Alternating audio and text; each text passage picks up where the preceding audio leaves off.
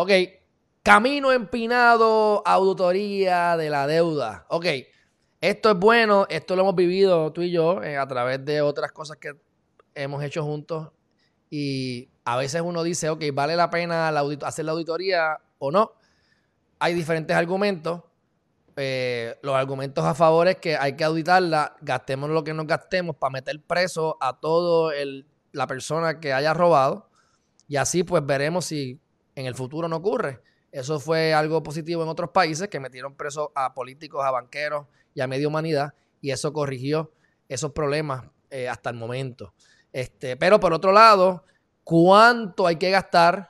Es el argumento. Tenemos la data disponible de tenerla. ¿Cuánto hay que gastar? ¿Cuántos millones y millones y millones que a lo mejor no tenemos? Y si gastamos ese dinero, ¿cuán probable es que la gente vaya presa por haber manejado mal los fondos o habérselo robado? Tu opinión sobre este camino empinado que está propulsado en parte, y yo estoy a favor, mi gente, no quiero que me malinterpreten. Yo sé que no más recuerdo cuáles son los autores de esta medida, pero sé que obligatoriamente, si están en la cámara, ahí está Mariana Nogales y está el muchacho que comparte con ella, que no me acuerdo el nombre ahora, perdóname. Porque ellos están, Betito, ellos están locos por auditar la deuda, yo estoy de acuerdo con ellos. El hijo de Beto de todo abajo, Betito Márquez. Ya, no le digas Betito que se molesta. Mira, sigue. ¿Verdad? Mira, con lo de auditar de la deuda, yo lo que pienso que va a ser casi que no va a pasar en lo de enjuiciar a personas que hayan manejado mal los fondos públicos. Ya en el Código Penal nosotros tenemos un delito que es bien básico, que es la negligencia en el cumplimiento del deber. Para que se configure este delito tienen que darse dos requerimientos.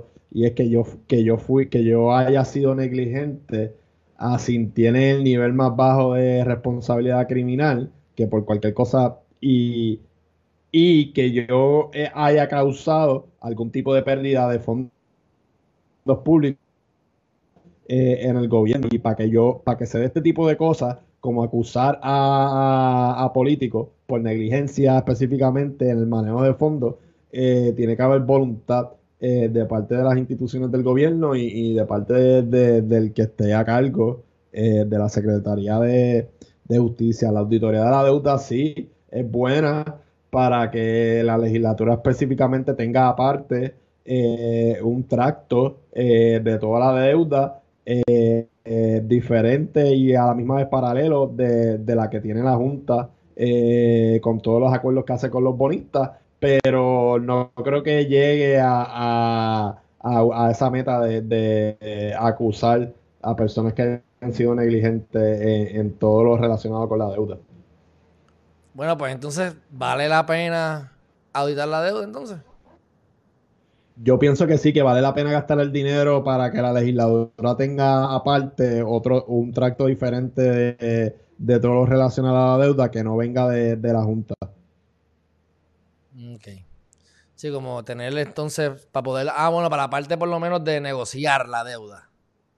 Y para tener un récord, como que porque ellos también van a estar expresándose y ya lo han hecho, como que, por ejemplo, han expresado, Junta de Control Fiscal, que si una resolución para dejarte saber que esta legislatura no va, y verdad, para el público que no escuche y que nos ve, en Arroyo Bichuela, cuando se hace una resolución, o es para expresar algo que está pasando en el momento, o es para felicitar a fulano, o para hacer algún tipo de anuncio, y luego pasan, no son como proyectos de ley o resoluciones concurrentes, que son un proyecto de ley que presentan ambos cuerpos juntos. Pues ya han hecho como que, mira, Junta, aquí no vamos a aprobar ningún proyecto que menoscabe X o Y cosas o que a ti te interesen. Pues mira, si tú vas a estar haciendo todos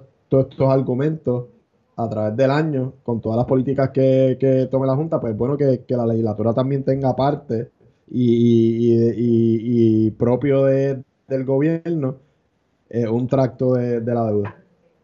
Así también puedes compararlo con todo, con los planes fiscales, con lo que tiene la Junta. Aquí entonces la crítica que están haciendo, o la preocupación, si así se puede decir, es que están dándole a buscar para atrás 50, 60, 70 años de historia de deuda de Puerto Rico y están pidiendo unos informes en un tiempo bastante corto.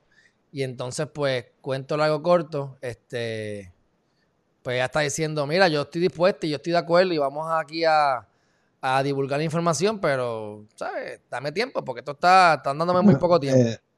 El gobierno se supone que tenga toda esta información debidamente organizada y almacenada. Eso de que fue hace 40 años, 50 años, eso no es excusa. Yo lo que pienso es que ya me está diciendo entre líneas, ponle que yo te esté, que tú seas el lector o tú seas el gobierno, yo sé la función y yo básicamente te estoy diciendo, mira, es físicamente imposible hacer esto de la auditoría de la deuda. No quiero meterle mano y no quiero trabajar en eso. Eso es lo que ella está diciendo en entre líneas.